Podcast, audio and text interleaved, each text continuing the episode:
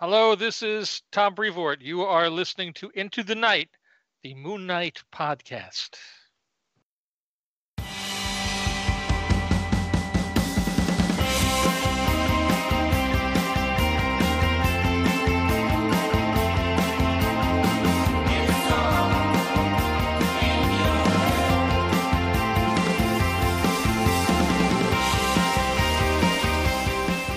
Yes, welcome back, loony listeners. You are listening to Into the Night, the Moon Knight podcast. This is episode 150, a milestone for us. So, uh, this will be a very special episode. We're kind of angled it a little differently um, to celebrate the 150, but also to to kind of celebrate comics and our affiliation with with many other podcasters as well. Uh, you're with your High press Khonshu Ray hello. Uh, thank you for joining. And uh, as mentioned, this is the big 150, and uh, tonight we have a, a, chat, a nice discussion with Senior Vice President of Marvel Publishing. He's also the associate. Uh, he's been an associate editor as well as he's currently the an executive editor. Uh, Tom Brevoort. I'm very excited to have him on the show, and I am talking in plural. I, I tend to do that sometimes when it's just myself, but I'll also be joined in that discussion with with two great podcasters in their own right. Uh, they are fellow collective members, so you've probably heard me if you've listened to this show before. Um, we are part of a, a network of like minded podcasts, um, comic character based or pop culture based. And, uh, and I'll be joined um, with Saren from Attilan Rising and Inhumans podcast as well as Phil, the Drop King, Phil uh, from Capes and Lunatics. So, uh, very happy to have both of them on board as um, as co-hosts, and uh, we got to to speak to Tom. We had a, a really cool chat. I mean, Tom is a, a really gracious and and an awesome uh, awesome guy. Uh, he gave up his time to, to talk to us. Um, you know, you can only imagine the three of us. We had questions aplenty for him, but he um, he wanted to answer them all, and, and he was happy to expound on a lot of the points. So uh, it was a really good chat. We'll get to that a bit later on in the show. Uh, so what do we have for this show? Well, we have the massive main event, which is the the chat with Tom Brevoort, uh, but we also have some uh, a little bit of news and uh, and I guess some a refresher, so to speak, for the show as well. So I'll get into that in our um, in our idle chat. It's to do with our segments. Um, again, for long time listeners, you would know that the segments of our show are determined by the phases of the moon. Um, uh, and anyway, just decided, I've been chatting with Khonshu, we've decided to consolidate that a little bit more. So we've got a bit of a new program for the phases of the moon, and we'll get to that. Um, before anything, of course, I must shout out, and I'd love to give them a shout out, um, uh, our gracious patroonies. Um, these these loonies uh, decided to support the show through our Patreon page, and you can too as well if you go to patreon.com slash ITK Moon Knight. Um, so, uh, yeah, a, a, big shout out to those guys there. Thank you so much for your support. It really does help. Uh, it allows you know allows me to to do other things um, to create potentially more episodes, but you know, prize giveaways, stuff like that. Um, it, it, really does help. So thank you so much, guys. Uh, you guys are the best. So a big shout out to them.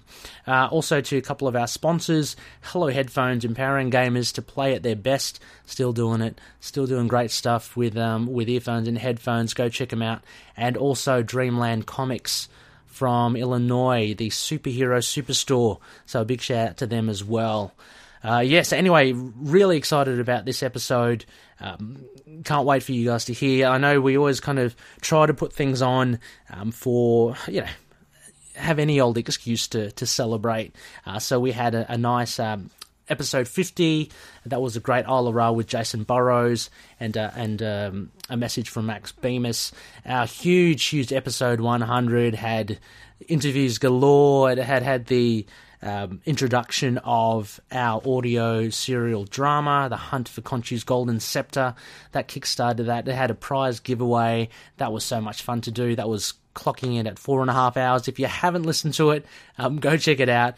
Episode 100, I'm very proud of it. But episode 150, it's another milestone. I'm very proud of it as well. Um, and we have the legendary. My gosh, you, you don't get, you know, you don't get bigwigs um, like like Tom Brevoort on the show that often. So um, totally blessed, and uh, and and again very thankful for Tom's time. Uh, he was an awesome awesome guy to chat with. Anyway, let's move on to idle chat. So what I was mentioning just previously was um, we've kind of. Uh, I've kind of chopped and changed and consolidated the, the segments of the show. So I put out a poll for the Patroonies on on the Patreon page, so they could vote as to what kind of new segments they'd look at doing. Um, a lot of this came about with, uh, I guess, with the avatars of Vengeance and Khonshu's Idols, i.e., the video games and the toy action figure aspects. Um, there wasn't enough to really sustain it. So what I wanted to do was to consolidate. I guess I'd call it merchandise um, for Moon Knight. Uh, anything that isn't like comics or Moon Knight on film, I've dubbed now Khonshu's relics. And so um, let me just, I've got a little uh, image here as well, and I'll, and I'll post it up on the um, on the Facebook group and on Twitter, uh, so you'll know now the new segments um, related to the phases of the moon. So I've changed one of the other big changes, the Isla sessions, um, quite popular uh, segment where I get loonies or or um, people from the industry to come on and talk about their top four desert island books. The Isla Ra sessions are now going to be on a, a new moon. Um, then we have, I think these are unchanged. For the waxing crescent of the moon, we'll still have the Lunapic Modern Run review. And I've actually now kind of rationalized the modern and the classic. So the modern run review, so anything from 2000 onwards, will be considered a modern run, and anything prior to that will be the classic. So the Waxing Crescent will be our modern run Lunapics. Um, the Khonshu's Relics, which will be merchandise. I'm, I'm excited by consolidating this. So it will be uh, video games, toy action figures. It will be wearables like clothing as well. I know the guys over at Destructor Designs are doing awesome, awesome work there um, with many superhero based um, like jackets and hoodies and stuff. I really want to kind of tap into that. So anything merchandise wise, we'll we'll kind of cover, and that's in the first quarter moon. Uh, now, also uh, in a waxing gibbous now, um, we've got something. Uh, I've called the other side of the moon. So the segment is is the other side of the moon, and it will feature Moon Knight basically in other series, like other titles, other than his own, or um, or just really brief cameos. It, it, kind of allows me to look at, at more comics, I guess, and uh, and there are a lot of I, I think obscure appearances of Moon Knight in other titles, which we wouldn't cover, you know, because we wouldn't typically cover because he's got like a small bit role. But I think it would be really fun to to capture all appearances of Moon Knight. So the thing that kicked me off here was I saw there was a what if comic, and I believe just off the top of my head, I think it's what if um, 44 or 37. I can't remember. Numbers are starting to jumble, but it is what if um, Venom possessed Punisher. And I thought that was pretty fun. Uh, apparently, Moon Knight has a cameo or guest appearance in that. So I thought, well, where can I put that? Why not create a segment called The Other Side of the Moon? So the Waxing Gibbous, The Other Side of the Moon will have Moon Knight's appearances in other series, um, and that just allows a bit more a bit more flex. Um, Full Moon will remain the same. Will be our segment Moon and Stars. Uh, the Moon and Stars being Moon Knight on film. So uh, actually what's coming up, and I'll I'll talk to that a bit later. Uh, Moon Knight appears in the, in the animated series, Marvel's Spider Man. Um, so stuff like whether Moon Knight appears in you know animated uh, series or his upcoming TV show or fan film, uh, we'll cover that. We've already talked to a, a few um, amateur filmmakers as well, Kanu Butera and Alex Lumen from YouTube MCU uh, with their own Moon Knight projects, um, purely you know for for the love of the character. No, um, you know, no, no profit was made or anything like that. Um, so that will be uh, full moon still, the moon and stars. Now another new segment. Uh, so in the waning gibbous. Now this is interesting. I've called this um, our moon walk, and basically uh, this will entail a uh, a walkthrough or a read through of one of Moon Knight's comics. Um, it will basically be like an audio commentary, and what I'm hoping for for Patroonies in particular who have access to the video, uh, it will be a a, um, a, page by page, just going through it and just um, not only just reading it out, but maybe commenting on and stuff. So it's it's literally kind of like a panel by panel um, audio commentary, which I think is pretty fun. And look, I've got to admit, I've lifted this off uh, the fine fellas over at the Quantum Zone, uh, the Quasar podcast at um, Capes and Lunatics. Those guys do so much. So much good work and a lot of fun reading through the Quasar comics, uh, and I thought it would be fun to do with Moon Knight. But um, yeah, uh, to maybe incorporate that with video, uh, I think is an exciting thing to do. Uh, so then I think lastly the last quarter moon will be a, will be retained over the moon, which is a an arc review. So we will retain that. Um, and I've I've got to let you know that the Patroonies did vote for. I, I gave them about six options. Uh, they did vote most for retaining over the moon, which was an arc review. Um, they voted for for Moonwalk and for the other side of the moon. So those are those are the new newbies, so to speak. And finally, uh, as mentioned a little earlier, Waning Crescent will be our Lunapic Classic review. So anything before 2000, uh, anything to do with Moon Knight. Generally, I try to go chronological with that. So we are kind of going issue to issue for that, whereas the modern run, um, I tend to jump um, only because it's, I don't know, it's otherwise you'd have to wait a long time before you could do say the Bendis run or, or, or um, you know the Vengeance of the Moon Knight. So I tend to just jump um, and do some arcs uh, in the modern run, but in the classic run, definitely going chronological. So there you go, Loonies. That is an update with what is happening now post 150. I'm hoping to use this new, um, I guess, textbook for our segments um, related to the phases of the moon, and uh, it should yield some some pretty exciting episodes. I'm hoping so. Uh, yeah, we'll have to just wait and see and see how we go. Right. Well, going on to white noise. Um, look, there's not much Moon Knight news at all, if if any.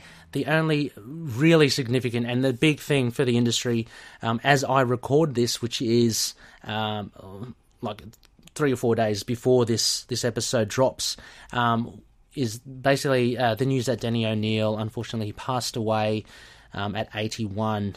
Uh, a, a, huge figure in the comics industry. Uh, I'm sure he'll be sorely missed. There are many creators um, sending out their condolences. Uh, you know, I for one as well have read uh, a fair few things that he's been involved in. Um, you know, totally the main things, I guess, for were Batman, uh, Green Lantern, and uh, and Green Arrow, but he also has done some Moon Knight as well. So, um, so Vale, so R.I.P. to Denny O'Neill, um, a, a, massive figure, and he'll be, um, yeah, may he rest in peace. Right, well then, Loonies, I think it is about time now without any further ado, as I always tend to say, uh, uh I'm going to throw it now to our chat with Tom Brevoort. So, again, I want to mention that um, I've been ably joined by two awesome people. Saren from Attilan Rising and Inhumans podcast, and Saren's a huge Spider Woman fan. Um, if you haven't heard Attilan Rising, do yourself a favor, go check them out. Um, they're really cool. Uh, really, I think they're reviewing the Agents of Shield TV show at the moment. Uh, they did some stuff on War of the Realms, uh, but they generally do a lot of Inhumans related stuff, obviously. Uh, but Saren joins us. Uh, very glad. First time I've, I've, been able to collaborate with Saren, so I was very excited with that. Um, and also, uh, um, Phil the Drop King um, from Phil Disrupting Perich from from Capes and Lunatics. Uh, I, have uh, I've uh, worked and collaborated with Phil a few times, and um, Phil has invited me as a co-host for a monthly Scarlet Spider podcast, which you've probably heard me mention. It's on the Capes and Lunatics Sidekicks uh, banner and it's uh, under the Ultimate Spidey or Ultimate Spidercast. Um, so at the end of the month, Phil, myself, and Matt, we um, we go through the chronology of Ben Reilly in comics. But yeah, Phil's great. He's always great value to have. Uh, he's majorly switched on. I can't again. I can't believe how he fits everything in. He's a um, a man of industry uh, here, and he knows his comics. So it was really good to have both of them um, with with me to, to chat with Tom. And uh, and speaking of Tom, as I mentioned, senior vice president of publishing at Mar- Marvel Comics. Uh, executive editor. He's been an associate editor and an editor at Marvel. Uh, been working there uh, since 89, uh, and uh, he's also in 1997 Eisner Award nominated editor as well. So, um, oh, you know, he, he, I just can't believe that we got him on the show. But um, he was he's such a such a grounded and, and a, a nice chap.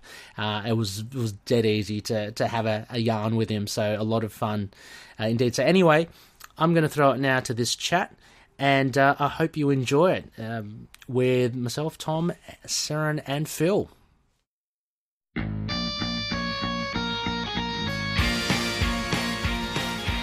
Yes, loonies, this is the High Priest of Khonshu, Ray, and uh, we have a very special thing happening for the 150th episode of Into the Night. Uh, I'm joined by fellow collective members Phil and Saren. How are you going, guys?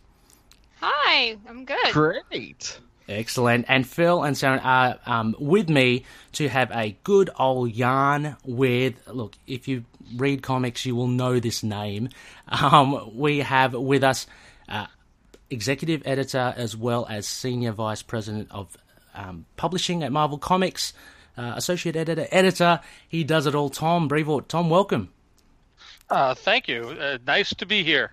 Excellent, excellent. And look, across the divide, across the pond. You know, just a, a, pretty big bloody pond, if you ask me. But anyway, um, thank you very it's much. A, it's a it's a whole other day where you are. It is. I'm in the future. I'm, I'm mean... still in yesterday, you people, but, but, you're you're way out in front. yeah. Me. Oh, you know, talk about days of future past. You know, this is it, baby. there you go. um, so, Tom, thank you so much for your time on this on this uh, seminal episode for us, 150. I can't believe we've kind of made it. Very happy. Um, so, what I thought would be great would be to have you on because, number one, we know that Moon Knight has returned to Marvel Comics. Uh, he is currently in the Avengers run, which I know that you're um, your editor on as well. So uh, I thought it'd be great to like pick your brain not only about Moon Knight in comics and in the Avengers run, but then just kind of open it up um, with uh, comics in general. I know Phil and Saren sure. are ch- chomping at the bits. Um, so I guess first off, look, I'm going to be very basic.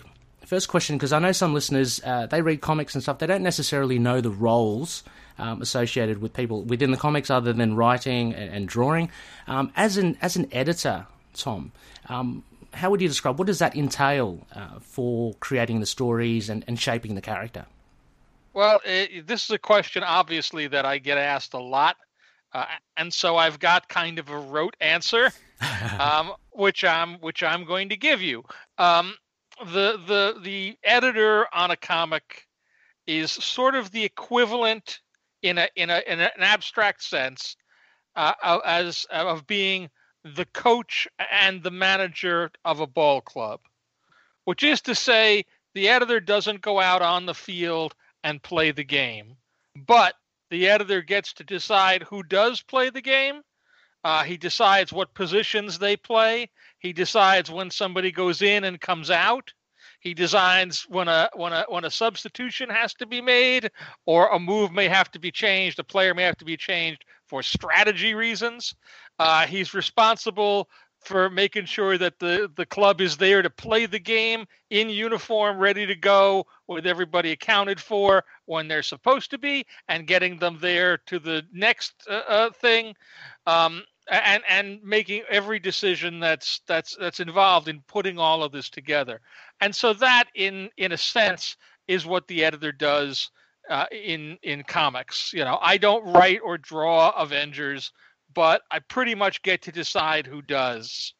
Um, and I can, you know, I can have an influence uh, you know, on on uh, you know what stories are told, how those stories are told, um, you know, what characters are in the Avengers at any given point. That's awesome. Uh, what what characters come out, um, and uh, again, I talk about this very casually, um, you know, as though I'm making all of the decisions, and that's not really the way it, it operates in in reality. In theory, the best editors are people who are able to hire excellent creators and largely let them do what they do best. So in the in the case of Avengers right now, less less often it's me telling Jason Aaron who has to be in Avengers so much as it is Jason telling me who he wants to bring into Avengers and where he wants to go with those characters and me going that sounds good that sounds interesting that's a problem because that character is going to be over here in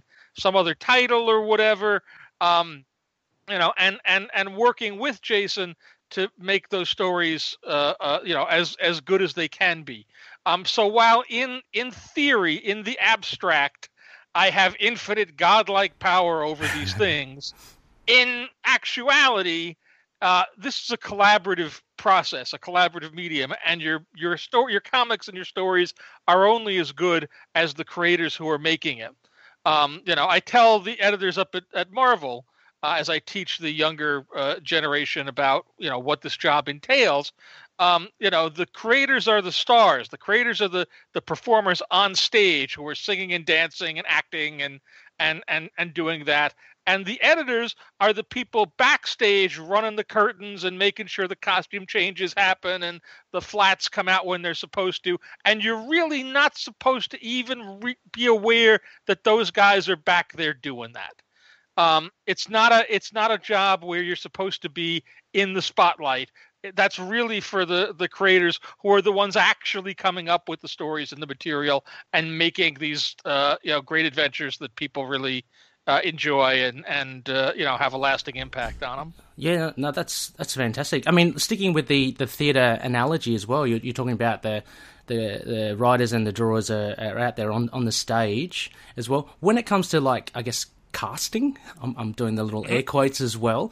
Uh, is it yep. a bit? Of, is it a bit of a mix of? Um, do you target a particular writer and or artist, or do do you get like um, proposals like sent to you, and then you pick out? Mm, this is this is interesting where, where we think this character will go. Or, it tends it tends to depend. Uh, there's no one way.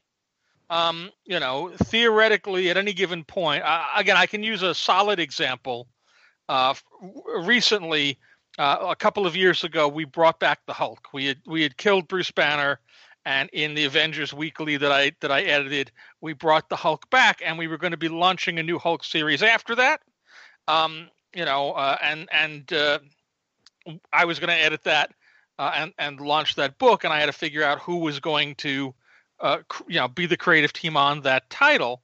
Um, and so in that instance, I had a couple of ideas because the Hulk had been around for a while, and the book had been only performing so-so, not just in the run right immediately before that, but for a couple of runs. And so I kind of sat down to collate my thoughts on what I think a Hulk book needed at that particular moment. And so I wrote up a document, and I think it's been reprinted in the the the hardcover collection of Immortal Hulk yeah. that that that came out. Um, but that just kind of said, here's kind of the thing I'm looking for.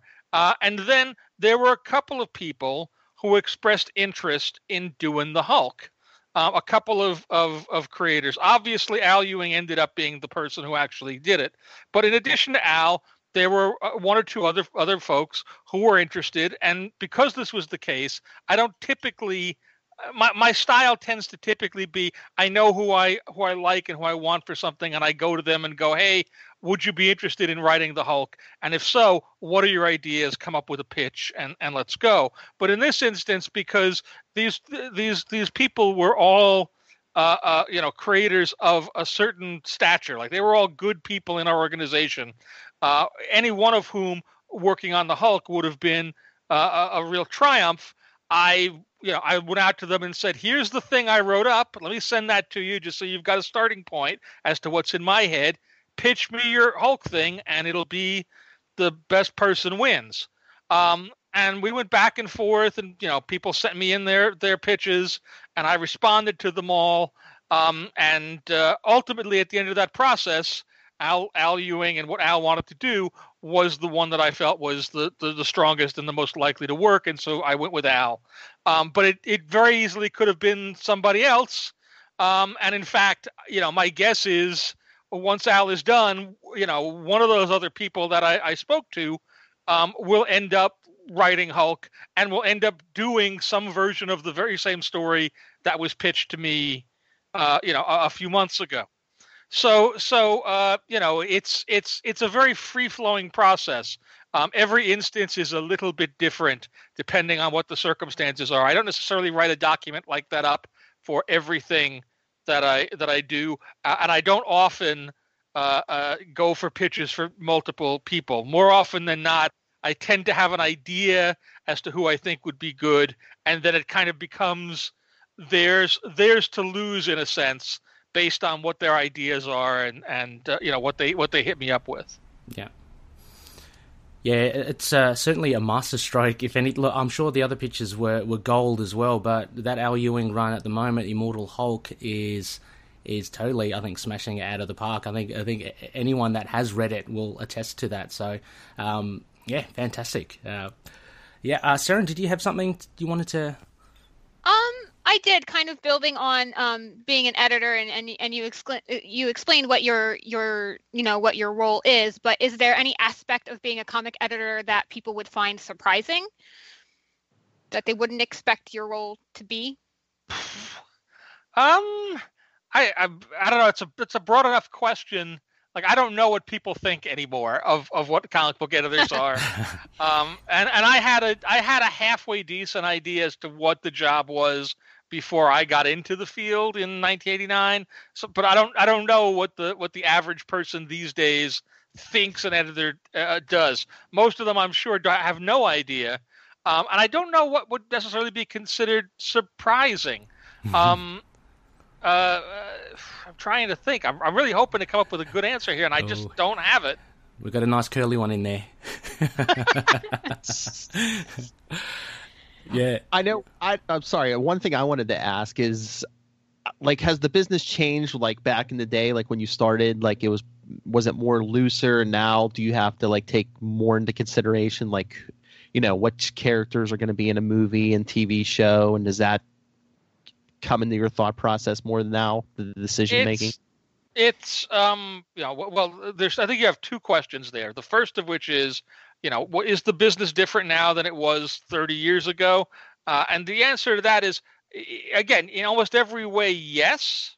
Um, although, although a lot of that is in ways that you wouldn't even necessarily be thinking about. The biggest one being that when I started, everything was still done mostly by hand on mm. paper on boards. And today, uh, you know, 80, 80, 85% of what we do is done digitally on tablets and screens and and with files. Um, and so so that alone has changed any number of aspects of how the job goes. Even stuff that's as simple as getting a page from one person to the next, which in the old days, even with FedEx, would take you a day, sometimes two days, and now can happen instantaneously, which means everything is a lot faster, which means books can get done in a much shorter span of time, but which also means that all the lead time that we used to have has evaporated because nobody needs it anymore and we're all lazy and we, we, we, we burn it away. Um, so there's that. The second part of your question is, you know, whether there's, uh, uh, you know, a pressure or a, a, a need to you know be aware of what's going on with how these characters are being used in other media. And i think the answer to that is yes but not in the way you're you're talking about. Um, generally speaking nobody comes to us and says hey there's going to be a, an avengers movie so you got to do some avengers stuff now uh, or or whatnot or make the avengers like that. But two things tend to happen uh, when media projects are, are announced. One, everybody on Earth knows about it, and that includes the people that are working on the comics. Uh, and so, if there's an announcement that there's going to be a Doctor Strange movie coming out, suddenly six guys show up with their best Doctor Strange idea going, hey, maybe this is a good time to launch a new Doctor Strange series, and I've got the perfect pitch for that. The second thing that tends to happen is after that Doctor Strange movie comes out, everybody has gone and seen it including all of the people that work on the comics and and they're as influenced by what they see and what works and what they think is cool as anybody else like the most the most tangible and concrete example of that I can point to, and now it's about 20 years old, unfortunately, is before the first X-Men movie, Cerebro was a was a helmet that Professor X or Psylocke or Jean Grey or whoever would put on, and since then. Cerebro has become a big round room that people walk into on a, on a gantry and stand in the middle of, bec- not because anybody said you got to make it look like that Cerebro in the film, but because everybody thought that was one of the coolest visuals in that original film and began adapting that and doing their version of that when it came time to do a Cerebro scene in an X-Men comic. Um, it's it's a very it's a very symbiotic sort of relationship, but the way we view it in publishing and editorial is our job is to be at the forefront. Our job every month is to do stories that two, three, five, ten years from now, uh, you know, Marvel Studios and Kevin Feige and all the guys there can be turning into films and TV shows and and and whatnot. That it doesn't really help anybody if all we're doing is parroting what what they've got going on. Um, again, there, there's always going to be a cross influence that goes back and forth. The stuff they do because it has such presence, and it's just it's cool to see this stuff in three dimensions with booming music and great actors and, and so forth. It can't help but make an impact on how people relate to these characters and how they uh, you know, are inspired to come up with new stories and, and depict them. But it doesn't really help anybody if all we're doing is, you know, kind of regurgitating the same thing. Yeah. Yeah, that, no, that's totally understandable. As you say, very symbiotic. Um, there's a bit of push and pull from both camps, I, would imagine. And, and um, in addition to kind of what you're saying as well, Tom, I'd imagine also that um, that you'd be trying to kind of draw in, like if you have like a lot of comic book readers, I'm assuming have come from seeing a lot of the the films. You, you know, you get a lot of new readers, which is I'm a great one. thing. Sure. Yeah, oh, I'm that's one. it. Ah. So there you go. I didn't get into comics until I saw the movies, so I'm one of Oh, them. Okay. So there you go. Yeah, well, uh, Yep. proof is in the pudding there, and, and, and it works the other way as well. I guess you'd have comic book readers, maybe who aren't movie goers, but would, would find interest in movies. So, um, totally can understand that that fine balance. Uh, Tom, also you mentioned, I just want to go back to that thing you were saying about how things have changed over thirty years or so. I'd also think uh, that with things being so accessible now, a lot of international talent would be a lot more easier to Yeah. uh, engage uh, because you have the likes of Al Ewing. Um, I was just remembered. I just remembered reading a forward of one of these comics. Oh, I can't remember. It was about um, Neil Gaiman and how he had to, you know, FedEx and post stuff, and things got lost in the mail. I can imagine now it's a lot easier. Oh, that is that is definitely true. Again, the fact that everything is digital and everything is done, uh, you know, over the the the internet and other uh, you know file transfer programs and such. Uh, you know, the the very fact that we can be talking here right now and you Mm. can be in tomorrow and I can be in yesterday, and and we can have this, you know, kind of shows how how easy it is, how much smaller the world has become. Um, you know, by the time I came into in, into Marvel in '89, you know, we had creators that were scattered around the, the world, but not as many uh, of them and not as far away. Most of the Marvel creators uh, of that period, 89, I think would have been in in North America, if not the United States, and there'd be the occasional outlier and so forth. But but generally, you were you were it was a very domestic uh, uh, talent pool, and over the years, as it's become easier to find talent and easier for that talent to work on uh, the, the the the stuff that we're doing on our schedules, and even to overcome things like language barriers and time differences. Um, it, it has definitely become a much smaller planet uh, in terms of of uh, creators who want to do work for Marvel and the ease with which that's the case. Um, you know, we're we're constantly pulling uh, a talent and new creators and different voices from all around the, the, the world, and it is a lot easier with you know uh, uh, you know websites and things where people can put up and post their artwork or their own homegrown you know stories and things for us to find people who you might never have encountered in real life face to face before that. that kind of leads me to a question too. So you say like people put things on on um like on websites and things. So do you guys like go like is that how you found like Carmen Carnero or Perry Perez or uh, Herman Peralta? Like, have you do you like go on to those sites or ArtStation and find them, or like how does that? How do you go about finding them? Are there particular sites, or do you like put out ads? Like, how do you how did you find we, like Carmen? It's a uh, with Carmen. The honest answer is I don't know. um, I'm I'm not sure how uh, Carmen came to us. Um, I, you know, I know she's represented by David Macho, and David represents a number of of, of artists uh, who who work for us. So it could be that at some point he put her work in front of our eyes because he had the relationship with us, and he was already representing other people that uh, we worked with. Um, we have a we have a talent management uh, group at Marvel, um, whose whose job is literally just that to coordinate to uh, work with creators on their schedule and managing their careers um, but also to be kind of the point people in terms of looking for and finding uh, new talent and new creators around the world. And those people tend to go out to a lot of conventions and things that are that are on a global scale uh, and tend to be the place where as people are sending in sample pages or or uh, uh, you know independently published comics or or whatever they all kind of tend to be routed and funneled to them to separate kind of the wheat from the chaff. Uh, and then, you know, the, the, the, best of those kind of get shown around to the various editors uh, for when assignments are, are open. But but yeah, I'm not. I'm honestly not certain uh, if if uh, you know if CB Cebulski or Rickey Purdin were here, I'm sure either one of them could tell you for sure how Carmen got in. But I I wasn't involved in it with it, so I just don't know just glad she is because I loved her Captain Marvel run, and I haven't read Miles Morales Spider Man yet, but um, I know she's on that series now, and she's just one of my favorites. So I don't know. It's, it's pretty cool. It's it's gonna be it's gonna be good. She's great. Yeah, um, that's great. And and as you're saying, I mean, checking out this fan site, the technology bringing us all closer together.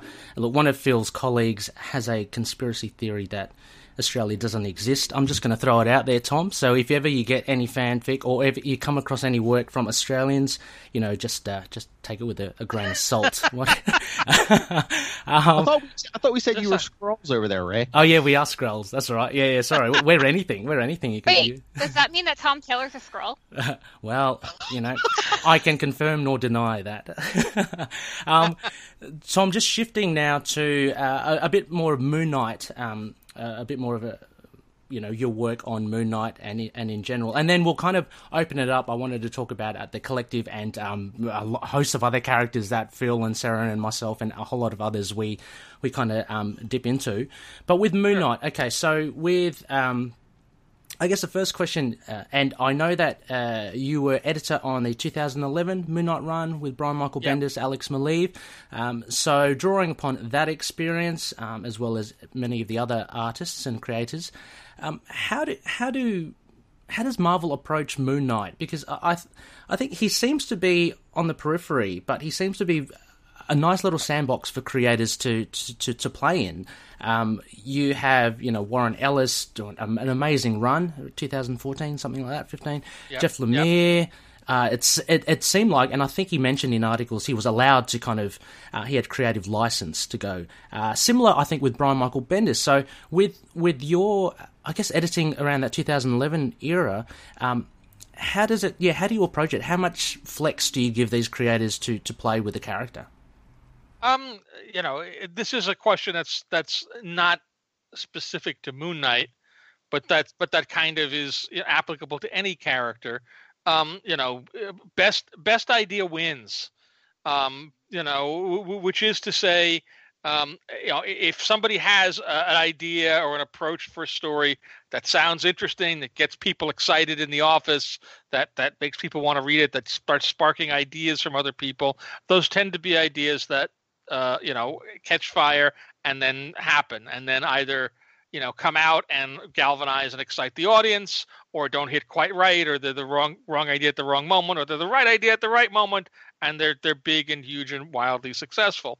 Um, you know i could talk about moon knight in the in the abstract but i don't know that i could specifically say well with with you know brian and and alex's moon knight we were trying to do this so so much as it was uh, you know uh, they were interested in doing moon knight brian had this this new approach to, to, to the character, which was to to play into the notion of him having multiple personalities in a different fashion.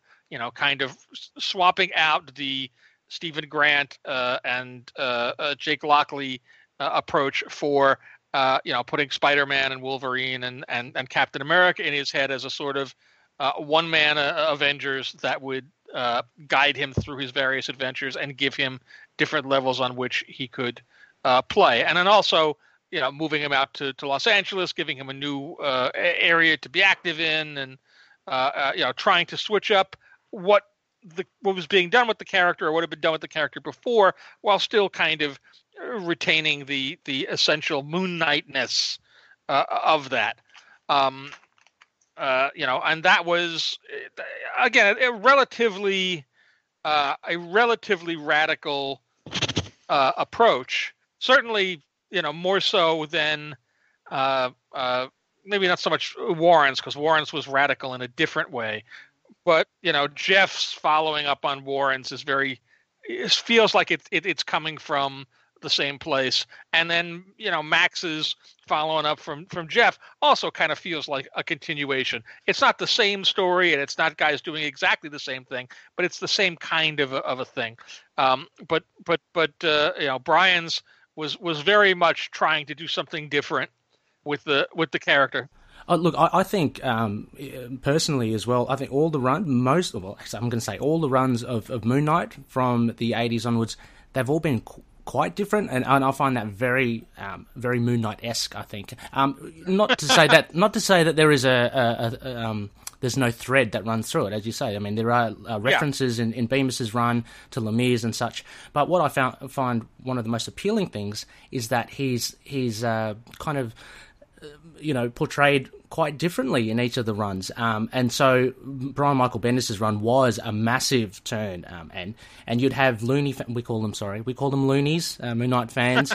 um, a lot of them, uh, you know, had dividing opinions on on that run, and some others as well. People have a particular favorite kind of Moon Knight, I guess. Um, but what I find really refreshing is that each volume really does uh, shake things up. And and with the latest run in Avengers, it's not his title book for sure. It's an, an Avengers book. Um, but Jason Aaron is doing the same thing as well. We're, we're, getting like a cosmic level Moon Knight, which is very, very cool. So I, I guess I wanted to ask, and you've, you've kind of answered it anyway, um, about uh, letting whatever the best idea is and, and kind of uh, guiding that idea and, and, and collaborating. But um, is there any, I, I don't know, I'm, I guess I'm is there any future plans by establishing Moon Knight as a as a cosmic uh, level um, character? Because he's very different from his you know street level. Right, right. I, again, I think it's all going to depend upon how this plays out and how it is all received.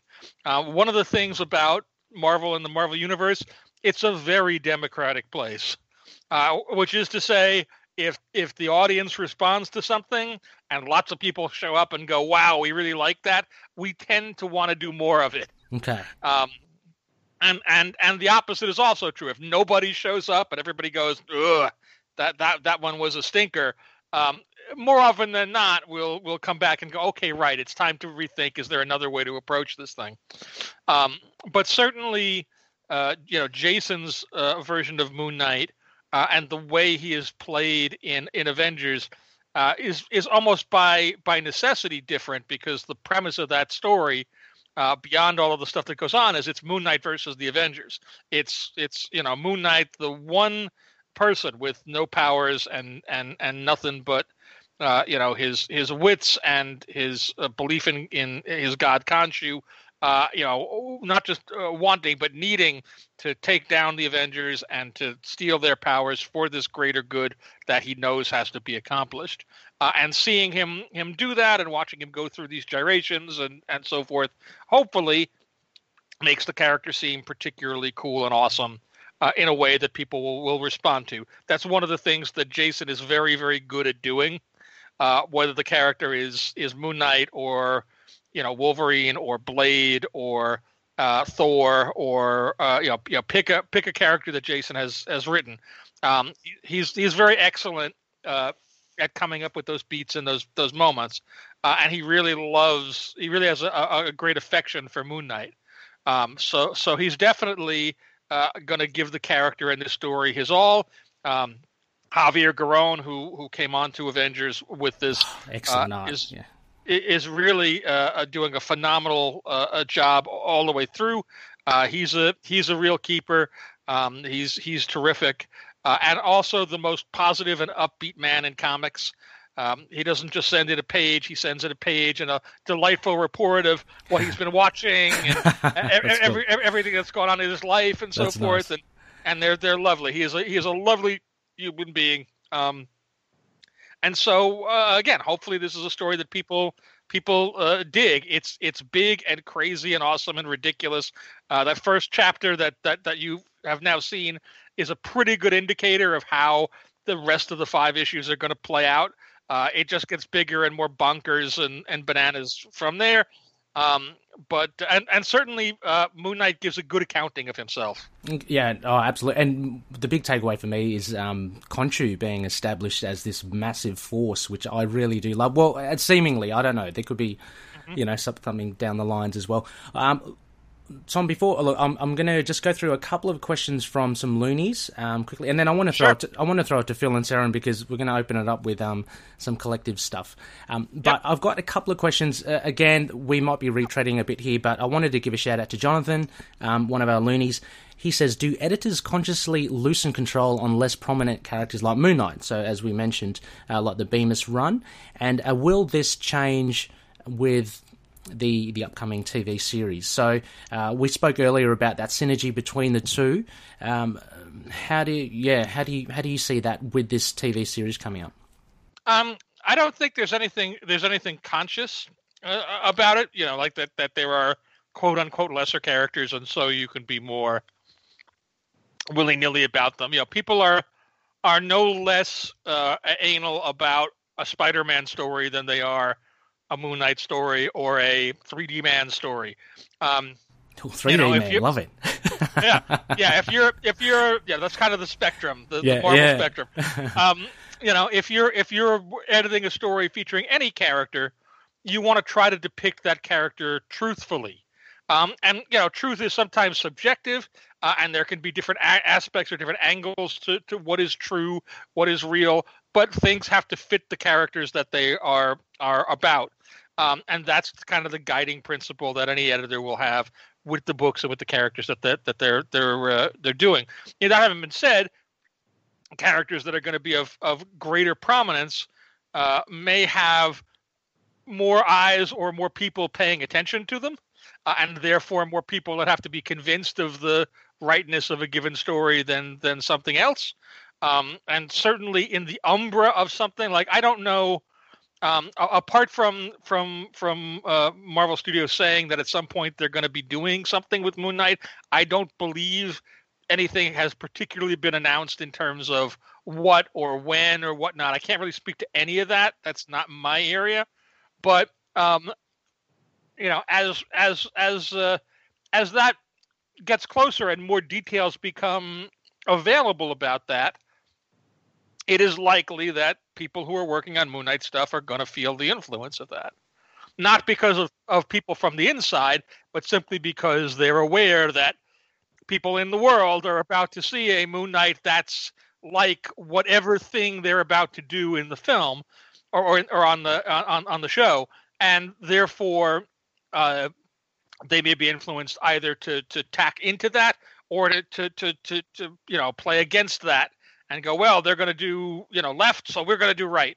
Um, you know, it it, it it depends, but it's not. Uh, again, it's not like there's any greater, uh, uh, you know, tight grip on all of this stuff. Um, you know, uh, there's the same there's the same amount of grip on everything, um, and hopefully it's a it's a benevolent, beneficial grip. Uh, although I'm sure there are times when that's not the case if you happen to be the person being grabbed. yeah, well, yeah. I, I, guess either um, we are very much looking forward to the show as well. But uh, as you mentioned as well, uh, the influences uh, of just being able to attain all this uh, information through the media as well will will kind of influence both parties um, in some way or another, or, or if at all. You know, even by default, as you say, they go the other way.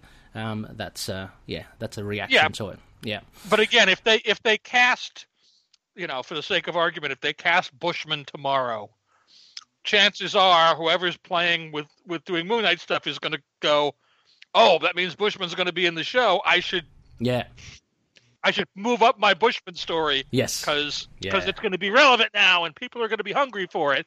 Um, yeah, so so there is a there is a a, a, a yin yang push pull component, but it's less it's less defined as somebody saying, hey we're about to reveal our casting for Bushman, so you guys better get a Bushman story into the stores or anything like that. No, for sure, for sure. Um, uh, look, just a couple more questions on Moon Knight, and then I'll, i think I'll throw it to Saren and, and Phil as well, um, uh, just with some more characters. Uh, but this is another one from a fellow High Priest, Rebecca, and she said, or she asks, Tom, uh, is there any editorial input into referring to Mark's mental health and using DID and not schizophrenia? Or uh, or loony or mad. I guess um, I guess the term and, and the particular use of that mental mental health. I guess how conscious are um, is everyone? I guess in Marvel and editorial input into because it's quite an important thing for Moon Knight, the the, the mental aspect of it. But um, it has evolved over the years as well. I mean, previously, yes. well, actually, originally, it, um, I think Ralph Macchio had mentioned that he wasn't really meant to have like DID or schizophrenia. It was just him playing a role. Um, yeah. And then that yeah. kind of evolved from that, and then he got schizophrenia, and then now DID. So how does right. yeah? Is there any input in in up, updating or retconning the mental issues? Um, not so much in terms of the of retconning it, but in terms of dealing with those issues. You know, you you want to make sure as a as a creator and as an editor that you're you're you're doing whatever story uh, properly, which is to say you're you know you're kind of getting your facts right.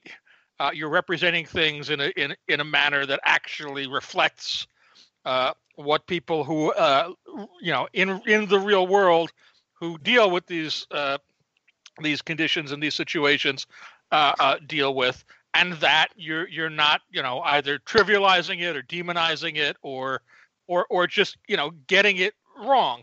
Uh, and I think hopefully over time, uh, you know, we get we get better at that. The more we know and understand it, and the more the world around us knows and understands uh, uh, these these sorts of things. Um, but anything anything like that, and it's not you know it's not uh, uh, uh, limited to something like the specifics of the mental illnesses that Mark Spector suffers from but anything like that where there may be uh, uh, you know a, a, character with a particular uh, a background element or flaw or or or cultural uh, heritage or or anything like that you want to you want to try and be respectful and you want to try and get your your your facts straight uh, and represent those things you know properly in the context of a crazy superhero story where a guy jumps off roofs and you know swing, swings around and and and and and does stuff. Um you know you you you want to you want to be uh, accurate in in how you're depicting that and we take that pretty seriously. Yeah no that, that's great and uh, it's very much appreciated i think with um, a lot of the readers as well.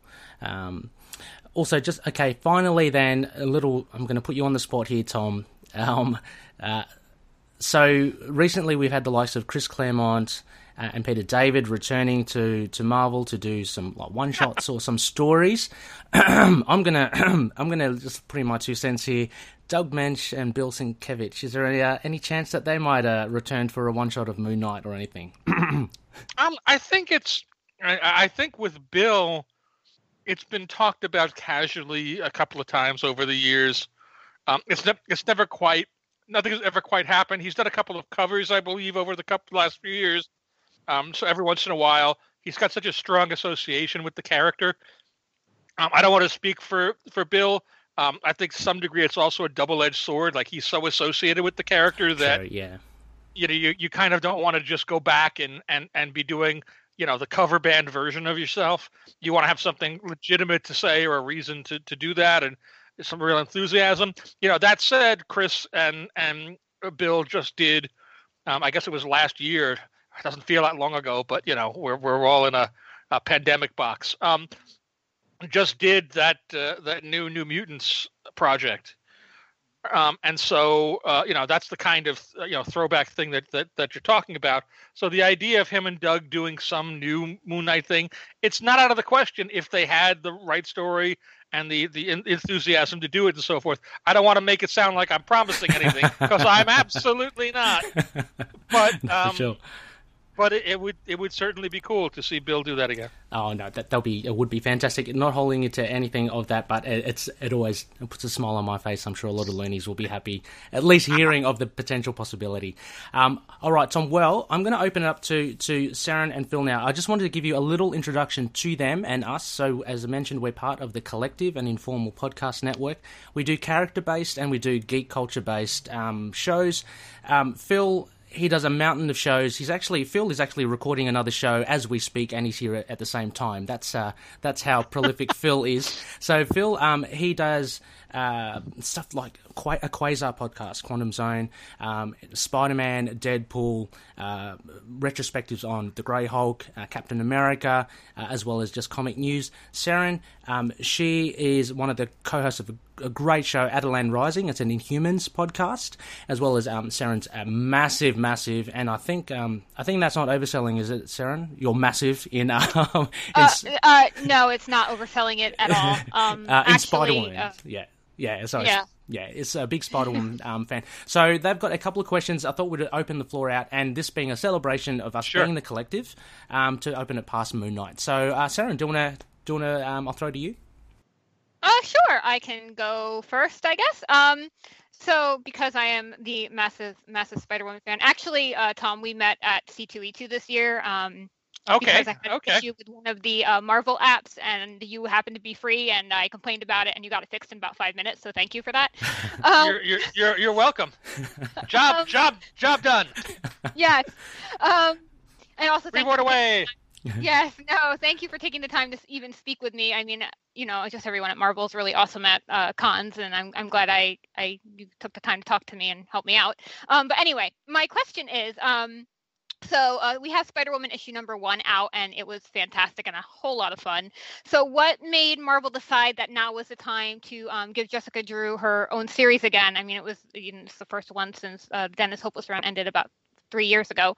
So um, yeah I think uh, you know. I think Jessica Drew's a character that obviously a lot of people have a fondness for, uh, have a liking of, and that includes people you know in the Marvel offices. Um, you know, Marvel's uh, uh, VP of, of sales, our, our sales guy David Gabriel, I think is a big Jessica Drew fan, as is Nick Lowe, who's the uh, Spider-Man editor and and the other executive editor at Marvel. Um, and so I don't think he takes much provocation for him to be thinking about doing a new Spider Woman uh, uh, series or, or project. Um, exactly why this book at this moment, you kind of would have to ask Nick, because again, I didn't, I, I wasn't involved with with any of it other than seeing it happen kind of from afar. Uh, and ultimately reading it, um, so so I don't know. I don't know why they they went to Karla. I don't know how they decided. Uh, oh, we'll do this new costume. Like I, I I'm I'm going to be useless to you here. That's okay. Because I, because I was not uh, directly involved in, in any of that. Um, and there were no conversations apart from the general, hey, we're going to do a Spider Woman book and it's going to come out at, at this point and, and such and such um, that uh, that I, at least I can recall. Um, but uh, I'm glad you you uh, liked it, and hopefully, uh, as we start to get back to shipping books on a regular basis again, you will continue to enjoy it, as will many other people, and it can go for a good long time. So good. It is such a good series. I don't know. I've, yeah, it's only one issue in, but it's uh, what a, what a way to to open up the series. yeah, right. I was just like, holy cow! Like yeah. not pulling any punches, and I'm here for it.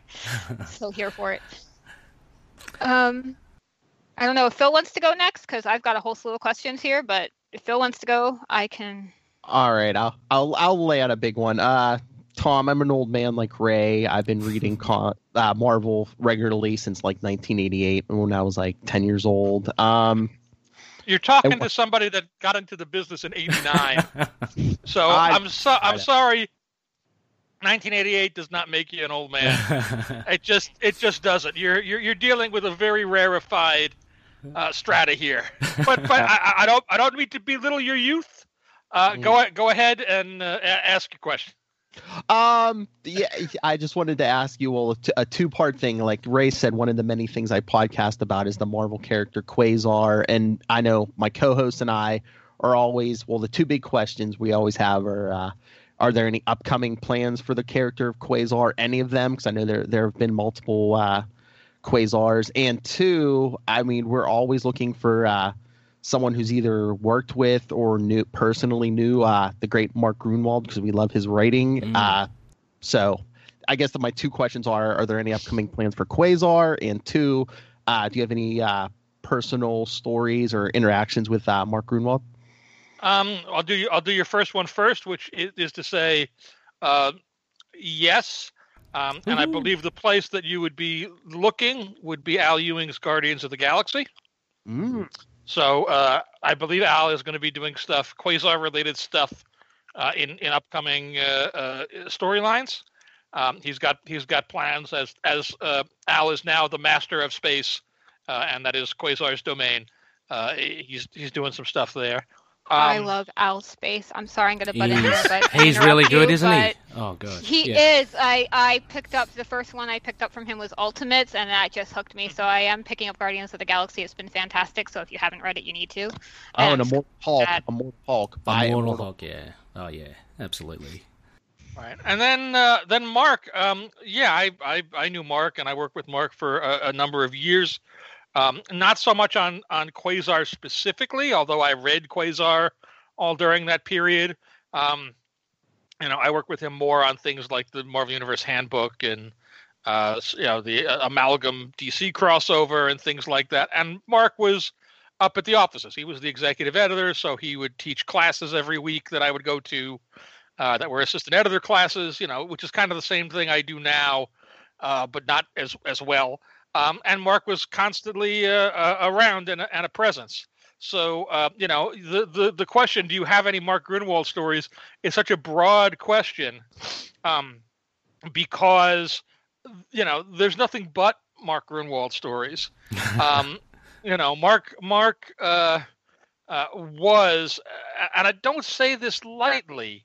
Um, you know, there's a there's a vision people have of the Marvel bullpen, uh, and that's a vision that Stan kind of invented in the 60s and 70s as he wrote the bullpen pages and the letters pages and so forth that made it feel like oh it's like this crazy clubhouse where a bunch of guys are all getting together and having a good time and making comics and coming up with all this crazy stuff. And it's and you get to the real marvel and not that it wasn't and isn't a fun place uh, and exciting and creative but it's not the version you have in your mind. It's not that version that stan uh, uh, you know told you about, except for Mark. Oh, Mark lived that version of uh, his life, uh, and, and and that version of the Marvel bullpen. He was very much uh, the spirit of that Marvel bullpen all the days until his passing in in '96, um, and and he embodied that not just for himself but to everybody else, uh, you know, in, in, in the building and on the on the floor.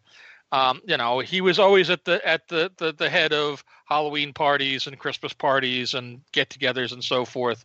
Uh, but beyond things like that, uh, they were just the, the the the the stunts and videos and things uh, that that he would do.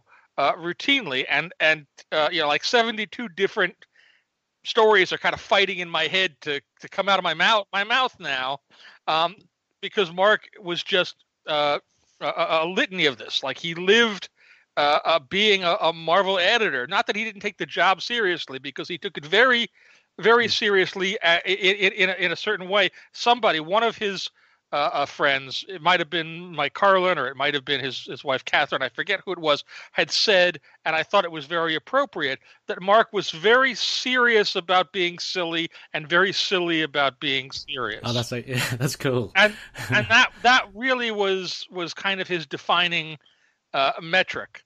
Um, you know, he he he was uh, you know devoted to the minutia and the architecture of the Marvel Universe, which is why he was behind the handbooks and the indexes and all the stuff that tried to quantify every piece of how everything fit together in this cosmology. And a lot of that informs, particularly in Quasar, where uh, you know he, he he would use the character to explore and to play with these different aspects and areas of the Marvel universe and express his different ideas and thoughts as to how things worked or how they connected or you know how how they interacted.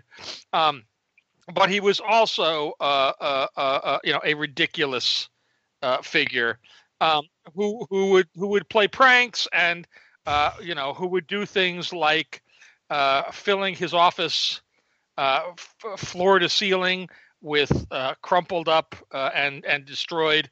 returned copies of New Universe books after the New Universe had, had failed. Um, there's a couple of wow. you can you can probably find them on YouTube. At this point now, ten or twelve years ago, I posted. Uh, Mark filmed everything, uh, and I had I got and I got I, I, got access to a couple of things that he shot, uh, and I posted one or two things. It's not really a lot, um, but it's there's two or three videos. Uh, one of which was a was a video that his his wife Catherine made uh, you know, for his memorial that sort of summarizes his life visually from from from birth to the end. Uh, there are a couple of videos of him in the Marvel offices goofing around. Um, there's stuff from his cable access show that he did with uh, Mike Carlin and Eliot Brown, Cheap Laughs. Um, and these are all, as far as I know, they're still there on YouTube, unless oh. somebody's come along and taken them down. So uh, you can go and, you know, if you look up Mark Gruenwald on on YouTube, they'll probably pop up uh, somewhere. You know, I don't know if uh, right at the top, but somewhere uh, you know early on in stuff. And nothing expresses Mark better than Mark. Oh, that, that I think I think that is way better than any just one story you can give Tom. Um, just just remembering Mark, it, uh, Phil and I, at least I can't speak for Sharon, um, but we are big fans of Mark Gruenwald. Uh, just yeah, just just his writing, the way that he, he was wanting to establish the cosmic universe um, in, Marvel, yeah, just just brilliant stuff. Oh yeah, just just the Quasar, and I mean, I hold any anyone's version of Captain America. I hold up the Mark Gruenwald's Captain America it's kind of a, uh, and I, I hesitate to even bring this up or mention this, but Mark would, if Mark were here, he would he would want it brought up and mentioned. Um, you know, uh, uh, as part of Mark's last will and testament, uh, mm-hmm. he wanted his ashes mixed in with uh, a, a Marvel comic, uh, and that was and that was the Squadron Supreme trade paperback, oh, and yeah. I put that I put that together back in 96, oh, wow. 97. Um, and and and in fact, um, they brought us, uh, you know, Mark's ashes in a plastic container that was marked uh, very, very humorously temporary container. Um, and my my assistant at the time, who was also a, a close friend of Mark's, Glenn Greenberg, uh, took a took a photograph that he had of Mark and like taped it onto the outside of the box, and so it's this little like milk container sized box. Um, and so they took that to the printing plant and you know poured the ashes and so forth, and brought the box back to me. Like they gave it back to me. Um, mm. It's still in my editorial office. It's still wow. there. It sits, you know, on on on a corner of the desk. So in a sense, you know, there's some remnant or residue of Mark still, uh, at least tangential to Marvel and the Marvel universe and, and everything. Again, it's a little creepy and weird and morbid, but the fact that it will make people uncomfortable is exactly what I think Mark would find funny about it, and therefore I have no problem saying it and looking like a goon and a and a, and a lunatic. he certainly sounds like a character. um, uh, Saren, is there a? Um, I do have several other questions, but I'm not sure I could top that one.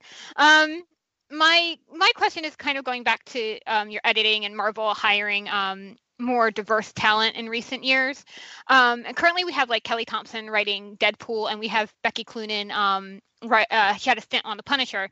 It, and what I'm wondering is, you see, um, you know, we've had Dennis Hopeless writing Spider Woman, and you know, Robbie Thompson on Silk, and um, you know, uh, Brian Reed with Carol Danvers. Are we ever going? to Are we going to see more women writing men? Now um, in comics um, is that like an opportunity? Because certainly um, i think there's still um, a gap there and work to be done. Um, I, I, think you're right. Um, and but i also think there's a gap on any number of levels. You know not just male female certainly with the stuff that's going on in, in this country over the last couple of weeks. You know it, it's clear that you know across all media uh, more more uh, representation of creators of color would be would be a nice thing.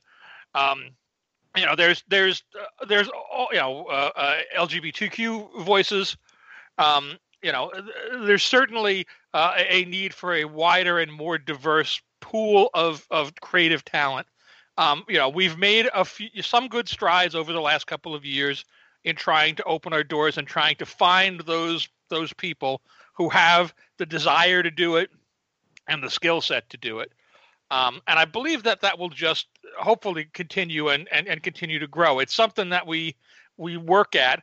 Um, by the same token, uh, you don't want to cast somebody on a book just solely based on their gender, their sexual identity, their their their heritage. Um, you know, as I said earlier, the, the ultimate underlying philosophy of everything is best idea wins.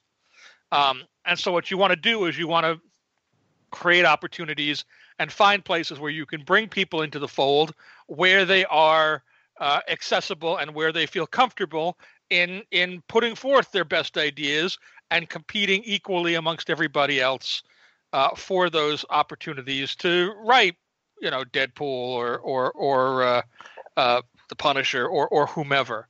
Um, uh, hopefully, it will continue to happen. It's something that we we you know struggle with greatly. Um, it's also uh, it's not particularly when it comes to writing. Um, it's it's it's a lot easier to say than it is to do. Um, in in that you need to find these people, uh, and then you need to bring them in, and and and they need to want to you know work with you and want to do the things you want to you uh, you know the work on the, the books that you're doing um, and there are certainly plenty of people out there that want to do it but finding the ones that actually are equipped to do it is no harder uh, or no easier rather than it is with you know people just in general. Your your uh, you know straight white uh, male dudes um, there are always going to be more people that want to do it than can actually do it or have the skills to to do. Um, and at least on the art side it's very easy. You know i can look at a piece of art and instantly know that person is ready that person is not ready. That person is great. I want that person to do a cover a story or whatever for me when it comes to writing, it just it just takes more time. I need to read whatever somebody has has has written or created, and that just it just takes longer. So it's a lot uh, uh, it's a lot harder to manage simply because the time investment is so much greater. Um, but yes, hope, hopefully we will continue to see more uh, more uh, women writing, you know, at Marvel and writing uh, male characters and writing female characters and writing probably some aliens and maybe a couple of dogs. yes, so that sounds great. Well, actually, the dog question, I'm going to usurp Phil's time. The dog question leads me into a second question that's completely random. If you were to put together a hypothetical Pet Avengers team, who would the team consist mm, of? That's a good question. Wow. That is a good question. Um, I, I, yeah, and I'm gonna I'm Pizza gonna, dog. I'm gonna, yes, I'm gonna, I'm gonna, I'm gonna cheat out on this big time. Um, you know, if if I suddenly was uh, motivated and went, I need to put together a Pet Avengers team, I would just call Chris Eliopoulos up oh, yes. and go, Chris, you know, we want to do Pet, uh, Pet Avengers. Uh, and then probably we would talk, and I imagine he would use some of the characters from the old Pet Avengers that he really loved, and we would probably bring in new characters, maybe Jeff the Land Shark because he's there and has yeah. an Avengers affiliation already, or uh, you know whatever whatever other newer characters there might be that would be fun to play with. But I would just I would just go to Chris. okay. Yeah, definitely more more animals um, needed in, in Marvel. I, I love them. I like the Doctor Strange snakes because they're Oh. funny. oh, Doctor Strange. Yep, yes, yep. yeah, Yes. And bats, bats, bats could be in the Oh, in the, the bats. Pet Avengers. Devil yeah. dinosaur, and you can't have you, you can't not have Lockjaw or Chewie. I'm just saying. Oh, staple, staple. Yeah. Yeah, I think I think I think the sad part of that is if you bring in Devil Dinosaur, you have to bring Lunella too, and and so she ends up just being the the one the one uh, human. She's like the pet of the Pet Avengers. pet- She's the one human being. Inverse. among- yeah. yeah, Oh gosh, Lunella would be so over that so fast. It would be kind of great. I love Lunella. She's one of my favorites. Uh, all right. Before I get to my question, uh, yeah, Kelly Thompson is one of my favorite writers. Tom, do not let her go. Read. Oh, I will read. okay. and That's Kelly got me to like Deadpool. I know I was indifferent to Deadpool. Like he Mhm. never was like anything for me. But I, I when Kelly said she was doing Deadpool, and I was like, well, I'll read just about anything Kelly writes, and she made me like Deadpool. So there you go. I love Kelly. I'll read everything she writes. It's like she's an Yeah. auto buy for me. She, very Yeah. very happy to hear it. Um, you know, Kelly is great. We love Kelly. uh, oh, all right. Another old man question. Uh, Tom, is there going to be, uh, is there any chance of bringing back anything, either uh, Mayday Parker Spider Girl or Ooh. even uh, do mid '90s Untold Tales of Spider-Man? I love that series. Well, uh, I edited Untold Tales of Spider-Man. Yes. I'm not sure you knew that. Maybe you did. Yes, I Um, did. It was it was a long time ago, um, and and, and there've been a couple of little uh, uh, untold tale stories since then. When Steve Wacker was editing Spider-Man, he did a he did an annual, and there'd been one or two uh, since then. I don't know that that that book, you know, in the way we did it, will ever come back. I'm sure there'll be other stories that are set earlier in in Spider-Man's life Yes. um, and things of that nature. But I, I suspect that you know that particular gestalt of Kurt and Pat Olliffe and you know weaving in and out of the Steve Ditko stories, and eventually we would have gotten to the John Romita stories. I'm not sure you'll ever quite get that again. I, I Um, do. I, I did like that that there was an actual timeline. Eventually, we're like, yeah, you know, issue one takes place between you know episode, you know, issue the original issue eight and nine, and you know, Well, thank you. We we uh, we worked hard and you know put that whole thing together. I think we did two of those in, over the course of the run to make sure people could see Mhm. exactly where all the issues were supposed to fit and fall if they if they uh, cared about that. Um, and then uh, Spider Girl again, I edited a, a chunk of that, and then people who worked under me in my area, particularly Molly Lazer. Um, uh, and a number of other people uh, edited that for a good long while. Tom Brennan at the very end, and um, I don't know. Again, I, I think it's not impossible that we would see future Mayday Parker stories. Um, there have been a couple, uh, you know, during the various, uh, you know, during Spider Verse and around that, um, you know, including stuff that Tom wrote, uh, and including at least one thing that I believe uh, Ron Frenz uh, drew. Mhm. Um, that book was was a real, uh, a really unique title for the the course of its run uh, because the, the the the audience for it, like yourself, I assume, yes, uh, were were so dedicated and so devoted to it that every time it faced the specter of cancellation, they were able to turn things around and keep it alive through a, a, a, an enormously successful coordinated effort, the like of which no other series in like Marvel's history has ever seen before. Uh, it was really something to to watch. Uh, and Spider Girl fans, the Spider Girl fans of that era, really do set the benchmark in terms of uh, bands who were dedicated and committed, and who didn't just, excuse me, didn't just express their frustration at a given situation or what was going on in, in the field, but worked actively and positively to to uh, create a positive outcome. Uh, and they did it again and again. Uh, and that book ran, I think, 130 issues once you count between the original 100 and then 25 uh, Amazing Spider Girls and the, the the end at the end and a couple of other things. Uh, I'm sure. And that's I'm sure Phil's read every single one of them. Oh yeah, they're downstairs. Yeah. oh yeah, yeah, yeah. Sorry, sorry, Tom. I, I cut you off there. Yeah, That's Ray, all right. So anyway, um, I just wanted to say, well, maybe just uh, Sarah, round it off with maybe just the last couple of questions from from both of you. Um, Um, so I know um, this is going to kind of going to try and wrap two kind of different questions into one. Um, one at C2E2, um, uh, Silk ongoing was announced. Is that still on the table?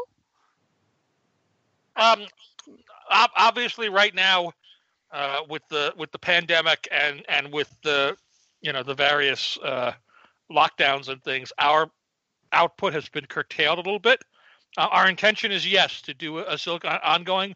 Right now, though, we're not even at the point where we're publishing all of the regular books we're doing. We're not we're not publishing Captain America right this second this month, uh, and so we're going to have to slowly build back up to make sure that you know the direct market can can support and and sustain all the things we're doing before we go Right. out wider. So you know, like a number of other books that we we've talked about and even announced and in some cases solicited as coming out that haven't yet seen the light of day. Um, and hopefully they all will once you know the situation uh, resolves itself and, and we can put them all out. Um, yes, absolutely. Our intention is to do a Silk series. Um, it's just you know the, the, the universe has, has gotten in, in the way of our plans and we're going to have to retrench until we can make sure we can actually uh, get it out and make it work. Um, Phil, you want to go? Uh, yeah, I probably just have one more question. Uh, I won't I won't narrow you down to one, Tom. But uh, what are like some of your favorite projects that you were a part of, either as a writer or an editor? well, most of those are going to be be as an editor, uh, and it's impossible. Uh, again, people ask me these kinds of questions all the time, and I'm the worst at this. Um, you know, for all that, I'm re- I'm a really big fan of things that I've done. Um, you know, enough so that I got a spinner rack over in the corner here in the room oh, that's nice. filled with with copies of comics that I edited. Um, I I'm I'm I'm not so backwards looking that I'm really focused on stuff. Like I I I've worked on a lot of things over the years, uh, and a lot of pretty cool things. And as soon as I I mention one, there's suddenly 20 others that I feel like, well, that's also pretty great, and it just kind of gets unwieldy and, and difficult. Um, my again, my pat answer uh, and I've used some version of this for years, and I've amended it uh, a little bit in recent years. is that my favorite thing that I worked on was the Mark Waid and Mike Wieringo Fantastic Four run, Ooh, yeah. uh, and that in recent years has been equaled by the Dan Slott, Mike Allred Silver Surfer run. Yes, that is. So a- those That, are that was a beautiful that book. was an amazing run. Yes, I'm gonna say. So those are my those are my two favorites. But there are there are tons of comics that I put out that I really uh, like. Uh, some of which have stood the test of time very nicely, uh, and they range all over and have a, a huge, uh, uh, you know, wide-ranging uh, uh, uh, you know, audience. I suspect that you know my obituary will say editor of Civil War. Oh yeah, I mean, You know, yeah. that will be the thing. Uh, that's that that that's there because it's probably the highest profile thing. Either that or Winter Soldier. Um, Mm. but um, you know there there are so many things. I did Justice League Avengers. Uh, I I did all of Brian's uh, Brian Bendis's New Avengers with a, a bevy of super great people. I did Secret Wars with Jonathan. I did. Uh, you know, years before that, uh, Avengers one and a half with Bruce Timm and Roger Stern, and I, you know, I, I've I've done uh, all kinds of things, and just tons and tons of books. So I can give you some. I'm I'm honestly, you know, I'm I'm more interested in hearing what your favorite thing that I've done is, or or stuff that you liked that I was involved in because you know, I, I like hearing good things about me too. Tom, look, I, I just got to say, I, I did a bit of bit of homework before as well. I went to Comic Books Database just to, to look at your portfolio, and there's I think it's 229 pages um, of stuff that you've been involved in. So uh, I think when Phil asked you, I was thinking in my head, oh my gosh, you've got you've got a lot of work to to, uh, Yeah, no, to that- select that's from. the thing. Uh, to Yeah. try to That's- nail this down. I was at the list today too. I mean, I was That's just, just like, oh, a yeah, novel in and of itself. Yeah, absolutely. Well, I've been I've been doing this for 30 years. Hmm. 30, 30 years this year. So that's a that's a that's a lot of comics. Yeah, yeah, absolutely. Um, yeah, uh, Age of Ultron as well. It was just I'm trying to think of it, and Yep, Death, Deathlok early on. I saw um, Yeah. you involved, in, uh, which he should, Deathlok with uh, Dwayne McDuffie and, and Greg Wright. yeah, Yep. exactly. yes. Uh, and of course, more recently, the big um, for me, the big ones were the Marvel 1000, which was a really fantastic Oh, yeah. idea of bringing in all those writers and artists. Oh, Um, That thank- thank you very much. yeah, and and uh, and Savage Avengers as well was another another one that Thank I, you. I saw. Yeah, um, Saren, any any other last questions? I guess before we wrap this up. Um, my, I guess I'll just ask one more. Although I literally have like seven other questions I could probably ask you. Um, Are they are they are they quick? I'm I'm you know go yeah ask your seven. I got no problem. Okay, ask my, you going to go? Okay. Go. Go, go. Um, I know we have the Inhumans taking a bit of a break, and um, just because I do love the Inhumans, uh, they're part of the, also the reason why I love comics so much. Um, any plans? I know, I know they're kind of on a break now, but do you plan on bringing them back? I think they could have tied into Empyre so well, and I'm kind of sad that they're not going to have a place in Empyre. Uh, yeah, it, it it you know sadly Donny Cates killed so many of them. I That's- know. That guy is a that guy is a is a menace is He's a menace to life. Yeah, I he's know. he's I'm um, really upset I- I- about it. I I you know we've not we've not abandoned or forgotten the Inhumans. I'm not sure where. I'm not sure exactly when, uh, but for sure we'll see them again. Probably sooner than than later, uh, because they are excellent characters, and we did spend a lot of time, not just even on the original like core Jack Kirby, Stan Lee, Royal Family, but all the newer characters that uh, you know Charles Soule and Steve McNiven and all Let the guys that were on a series how uh, much- worked on. I love Reader and Frank McGee. Mm. Just Mhm. saying, Yeah, those are my McGee's two cool. favorites. Frank McGee is awesome, and he needs to team up with Daredevil more because the two of them are great. You're, Um, you're you're you're you're you're in Charles Soule's pocket right now, boys. I I am. Yep. I am. Um, I guess my last question um, is I'm gonna I'm just gonna jump right to this one. I know you're a comic book editor. Your whole life is editing comic books, but what's currently on your pull list? Because I'm assuming you do have one. Good question. Um, quite a quite a lot. Um, actually, I mean, right now, not so much because there haven't been any comics coming out.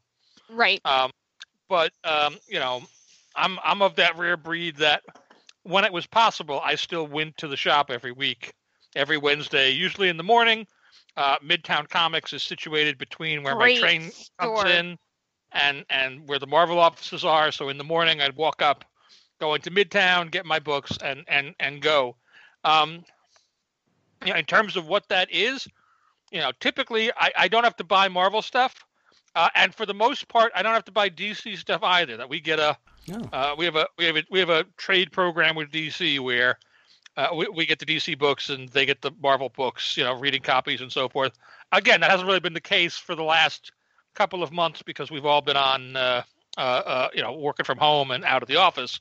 But that typically is the thing. So I, you know, if I'm buying something that's a DC book or a Marvel book, it's because it's something I just I really want to read that second, uh, and that tends to be more the DC stuff because if I want to read a Marvel thing, I can just go up on our servers and pull the copy down and and and and and, and read it and go, oh, okay, so that's what House of X is, or that's what uh, you know is, is going on in Chip's Daredevil, or or or you know whatever the case. may Yep. Yeah, Daredevil. is fantastic. It is awesome. Yes. Yeah. but um you know i'm still i'm still reading uh you know a good chunk of of uh, you know kind of the what i think of as my classic dc core books yeah you know I'll, I'm, I'll, it, it takes a it takes a hurricane to get me off of following flash just because of my attachment to the character so i'm Nice. always reading flash uh, i'm reading pretty much all of the all the brian books so the two superman titles and legion and and uh, uh, uh, Young Justice and so forth. Uh, I'm reading Grant's Green Lantern. Um, and then you know, uh, you know, an assortment of you know, image and independent and other people's stuff, like from from everywhere. Um, certainly, any any any Ed Brubaker, Sean Phillips book is a is a is a is a win. So you know, their recent run on on the revived criminal and and uh, you know the upcoming pulp uh, book uh, I'm looking forward to. Um, you know, it's an obvious it's an obvious pick, but uh, it hasn't been around for a, a while now. But things like Saga, um, oh, yes. You know, I was Saga's I was so reading. You know, I was reading. Uh, you know, uh, uh, Kirkman's two books, Walking Dead and Invincible, oh, until yeah. they both ended. Oh yeah. Uh, um, but uh, you know, literally, uh, and for the last couple of weeks, I've had to like put in an order at at, at Midtown. I've been ordering online. So just for the sake of argument, I got my phone here. let me take a second and look up what the heck it was that I bought yesterday when I put my my order in. Let's see. Blah, blah, blah. A little window into Tom's uh, Tom's everyday life here. Looking at his phone, we're, we're privy here, to. Yep. Here, here we go. My my one hundred and four dollars. Uh, oh. bought bought Worth me every penny. Yes. yesterday, I I I bought or ordered uh, uh, Death Metal number one uh, Flash Annual three, uh, Green Lantern four, uh, Hotel the uh, the Upshot uh, book Hotel number two, uh, the Man Who Effed Up Time number three, Resistance number two, Strange Adventures number four, with the regular cover, the A cover, not the B cover. Could have had either one, but I just I went for the A cover. Uh, the the Super Friends hardcover omnibus because I like E. Nelson Bridwell and Ramona Fradon stories. Uh, Superman 22, uh, Wonder Woman Dead Earth because uh, Daniel Warren Johnson is really great. Uh, Wynd number one and Young Justice 15. So it's a it's a pretty heavy DC week right there. Actually, uh, a little heavier DC I think than a regular week might be, but uh, but that's it. That was yesterday's order. so so there you go. Oh, nice swag. that, that is pretty cool. Yeah, that's great. Um, well, Tom, uh, I just got to thank you so much for coming on to the show. Thank you for meeting the collective, um, part of the collective, Phil and Saren and myself. Thank you for coming on to Into the Night, the Moon Knight podcast. It's been, yeah, really insightful, and it, it's great to hear from, you know, behind the curtain. Well, uh, I, am happy to be here. Thanks, uh, you know, for being interested. Thanks for being such loyal uh, uh readers and, uh, you know, following everything we do and caring and uh, you know, certainly take care of yourselves during this kind of chaotic time, uh, and uh, you know, watch out for your health. Wash your hands a lot. Uh, you know, do do all the things that we should be doing to prevent the the, the spread of this thing, and hopefully we come through it, and we can all return to our our comic shops uh, safely and uh, peacefully. Absolutely, absolutely, and and stay safe as well, Tom. Um, and and for listeners out there, all you've got to do pick up a Marvel book, uh, open up, open up the front cover. That's probably where you can find Tom. His name's there yep. somewhere. Um, so no, a huge thanks again, Tom, and uh, yeah, uh, oh. all the best. Thank you. Thank you. Hey there, everyone. I'd like to tell you about the YouTube channel I Am Your Target Demographic. If you're a fan of comics, we have plenty that you'll enjoy over there, including a series called Heroes Like Us that explores comic characters of all sorts of different identities. And we even have a series that defines words that are used in nerd culture that you may not know what they mean. So you can check us out by heading to YouTube and searching I am your target demographic or look up IAYTD on any social media outlet. Hey there! Do you like comic books? Do you like superhero TV and movies? Well, come on over and check out the Capes and Lunatics podcast. We have such shows as Capes and Lunatics and Super Connectivity, where we cover everything new and current and popular in the world of superheroes. And we also have episode by episode reviews of the Marvel Netflix shows and a monthly discussion of everything current on the DC Comics character Nightwing and a few other surprises all the time. So come join us for the Capes and Lunatics podcast.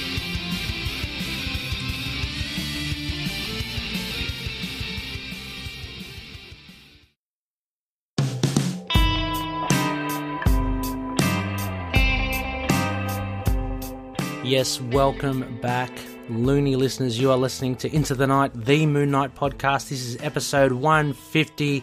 It's a celebration for the collective, the part of the network that ITK are part of, as well as comics in general. Uh, it, it's great. Wanted to really, as mentioned in the chat, um, expand on this show and, and, just try to encapsulate everything, you know, broadly as well. Um, it was so it was so good to have uh, to have Phil and Sarah in there with the chat um, with me, and and again, so much fun to to chat with Tom. Um, yeah, so I guess if you do want to catch more of Phil, um, by all means, check out Capes and Lunatics and Capes and Lunatics Sidekicks. Now, the best way to contact them, and I'll put everything on the show notes, so don't you worry, uh, is to check out their link tree. It has all uh, links to all their stuff. So if you go to linktr.ee slash Capes and Lunatics, uh, you should be able to find that website, which will take you to a variety of things um, and to find all their shows. As we mentioned, all the Quasar, the Deadpool, Spider Man, um, Scarlet Spider stuff. So, uh, top stuff, and uh, a big thank you to Phil once again. Uh, with with Saren, a huge thank you to Saren for for jumping on. Uh, as I mentioned, the first time really got to collaborate with Saren, but I have been um, listening to Attilan Rising. I, I know that um, she's a gun with, with, podcasting, and that she loves her her comics. Uh, so it was really great to have Saren on. Uh, if you want to uh, talk to Saren um, about Spider Woman uh, on Twitter, the best way to catch her is uh, just check up Spider Woman Daily, or her tag is at uh, Spider Woman Daily. So Spider Woman without the A Daily. Um, so go check it out. Again, there'll be a link in the show notes for you. Alternatively, if you want to check out more of Attilan Rising, the podcast, again uh, on Twitter, the handle is at Attilan Rising One. Go check it out. Sarah and Adam and Lynn do fantastic work with that. It's it's really a great listen, um, and the best way to contact them is through Twitter. So a huge thank you to both. Um, that's uh, yeah, it's it's just amazing to to have you guys on board. Uh, I wanted to also, this is our spectacle, a bit of a shout out. I wanted to also shout out a couple of loonies, just with uh, some loonies that have been active in the group and I've been interacting with, and I think they're pretty pretty cool. So a loony shout out to to William Malakuski. He's from Instagram. Um, all I'll tell you, William, is driving by moonlight. Um, William's a, a very keen loony, a recent loony as well. And, and William, I hope you're reaching up to episode 100. I'm hoping you can listen to this one soon. Um, a big shout out to you, buddy. Uh, but anyway, he's um, yeah, he's uh, awake in in very strange hours um, where he's from. I think you're from the East Coast in the US, uh, but always glad to have a chat with you, William. So yeah, keep them coming. Um, and I, and I love. Um, he sent me a, a, photo of Stan Lee and the Grumpy Cat. I thought that was just excellent. Um, also, another loony shout outs to Giovanni, Brian, Dustin, John, Josh, Alex, Brian with a Y, Darren, Phil, Raymond, Daryl, and Robert um, for posting stuff in the group, um, just either their collections, um, some news articles, their thoughts, and and uh, and even art commissions, uh, and sharing it in the ITK community. As as mentioned in previous episodes, as as Tommy mentioned in last episode, uh, what really I think is a great thing that's been formed from this podcast is um, is a great community on Facebook uh, and just just Looney fans just sharing with each other. So a big shout out to you. Thank you very much. Uh, it, it, again, Loonies, keep it coming. It's great to see it. It's great to hear your thoughts. Um, moving on to, I've retagged this. I'm, I'm, not sure if I've mentioned it before. Nightlines. Uh, I ripped that off uh, again. Another comic. It used to be Mooney Missives, which was again, I think from the Lemire run. Uh, with regards to feedback. And um, look, not much feedback uh, in, many of the platforms. I did get one from YouTube. Again, a big shout out to Chris Kelly, aka CMK72. Beep boop beep boop boop.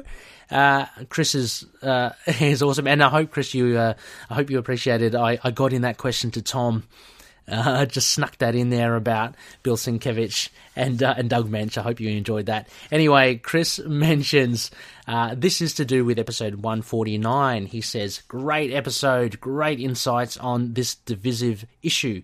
Um, and we were, were we were talking about Avengers 33. It was our kind of formal review.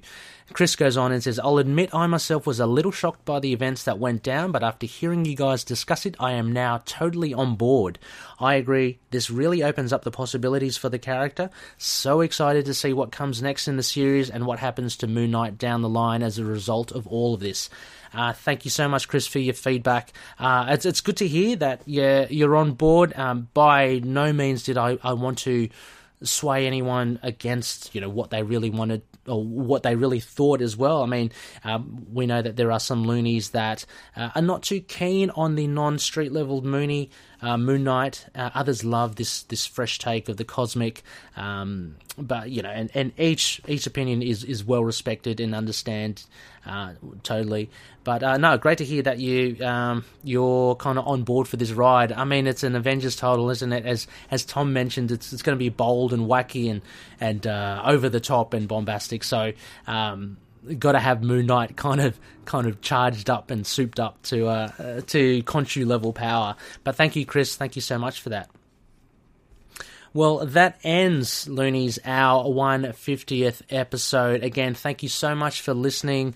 Uh, it's it's so much fun doing this sort of stuff and getting uh, being able to talk to you know people in the industry such as Tom Brevoort is is uh, it makes it so much fun for me and and I'm hoping um, it's a fun listen as well for you guys for everyone out there.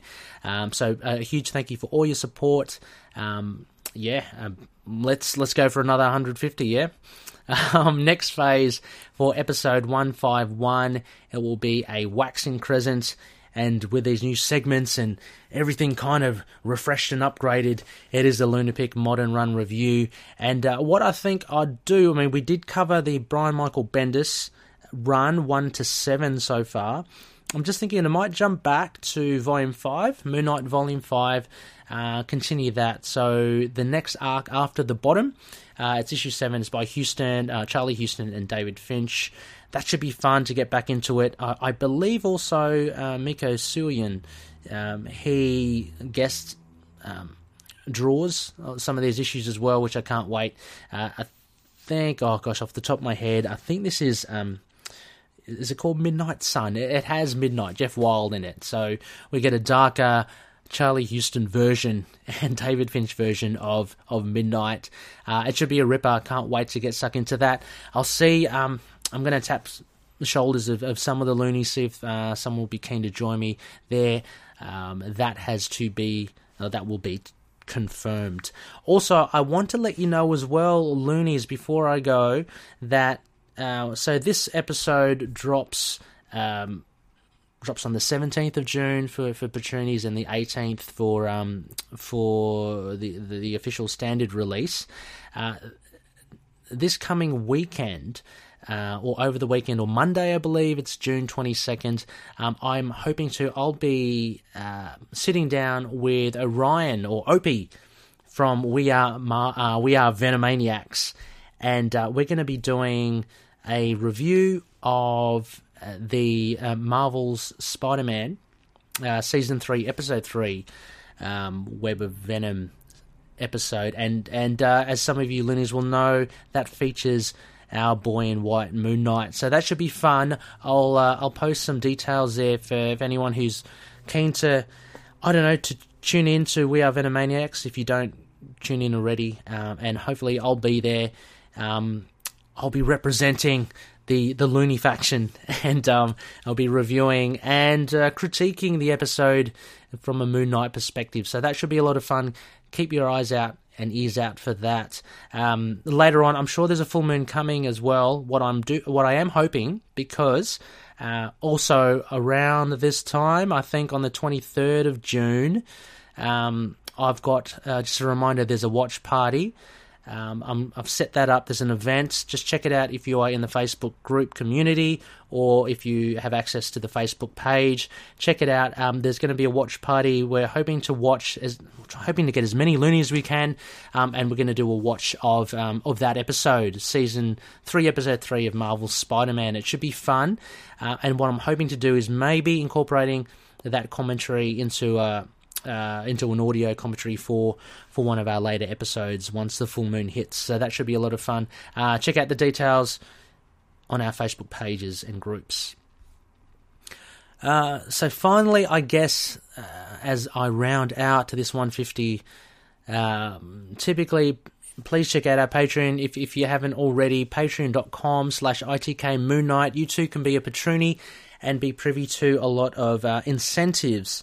So um, I'm hoping to um, to make it definitely worth your while. Uh, look, even even a dollar will get you a nice monthly digest um, that comes out. Um, where you get to know what what's in store for the upcoming month. Uh, you get a lot of news about the show. Uh, check it out. Plus, uh, you'll you'll get a shout out and. Um, uh, yeah, and, and other tiers will grant you, I guess, a co-producer or executive producer credit. Uh, you'll get you'll be privy to, to video releases, um, all that sort of stuff. So uh, it's um, again a huge thank you to everyone involved or supporting us already. A huge thank you to all who are listening to us. That's great. Um, but please consider Patreon um, and see if we can expand the show. As mentioned, also sponsored by Hello Headphones. If you use the code ITK Moon Knight, you'll get 10% off their online store. And a big shout out to Dreamland Dreamland Comics.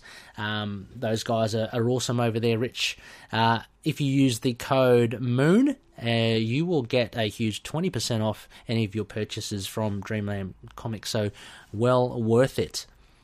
Uh, as as always, as well, we're an affiliate member with uh, Entertainment Earth. So if you need to get your Moon Knight action figures, please purchase it using the links uh, in our in our show. And uh, any purchase helps to support the show. We get a little bit our way.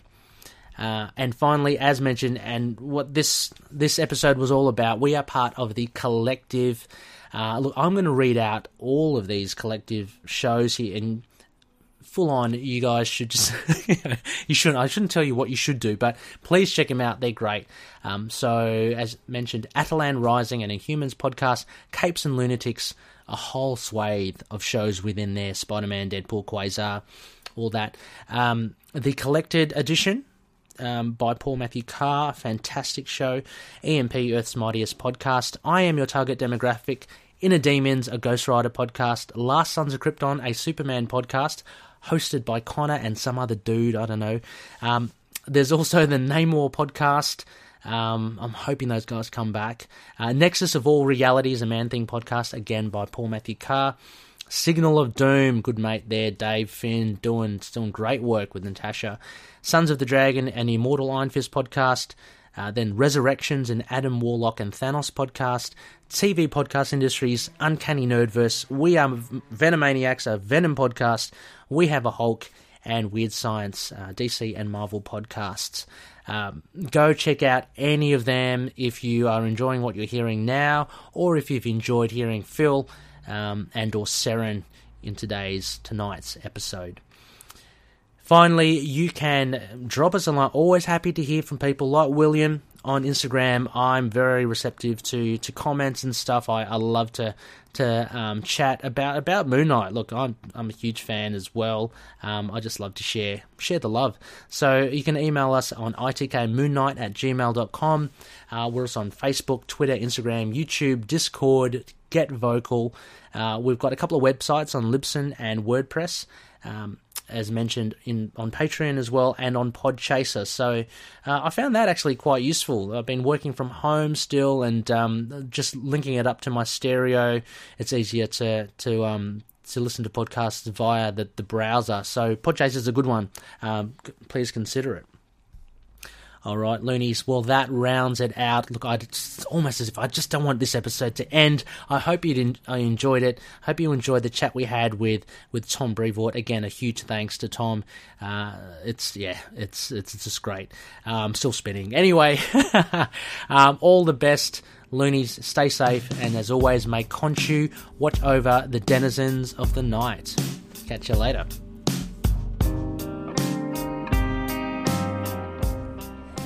Moon Knight and affiliated characters, stories, and events are properties of Marvel Characters Incorporated. Materials used and discussed within the podcast are intended for critique and review purposes only under the fair dealing concept of the current Copyright Act. The views, information, or opinions expressed during the podcast are solely those of the individuals involved and do not necessarily represent those of the copyright owners.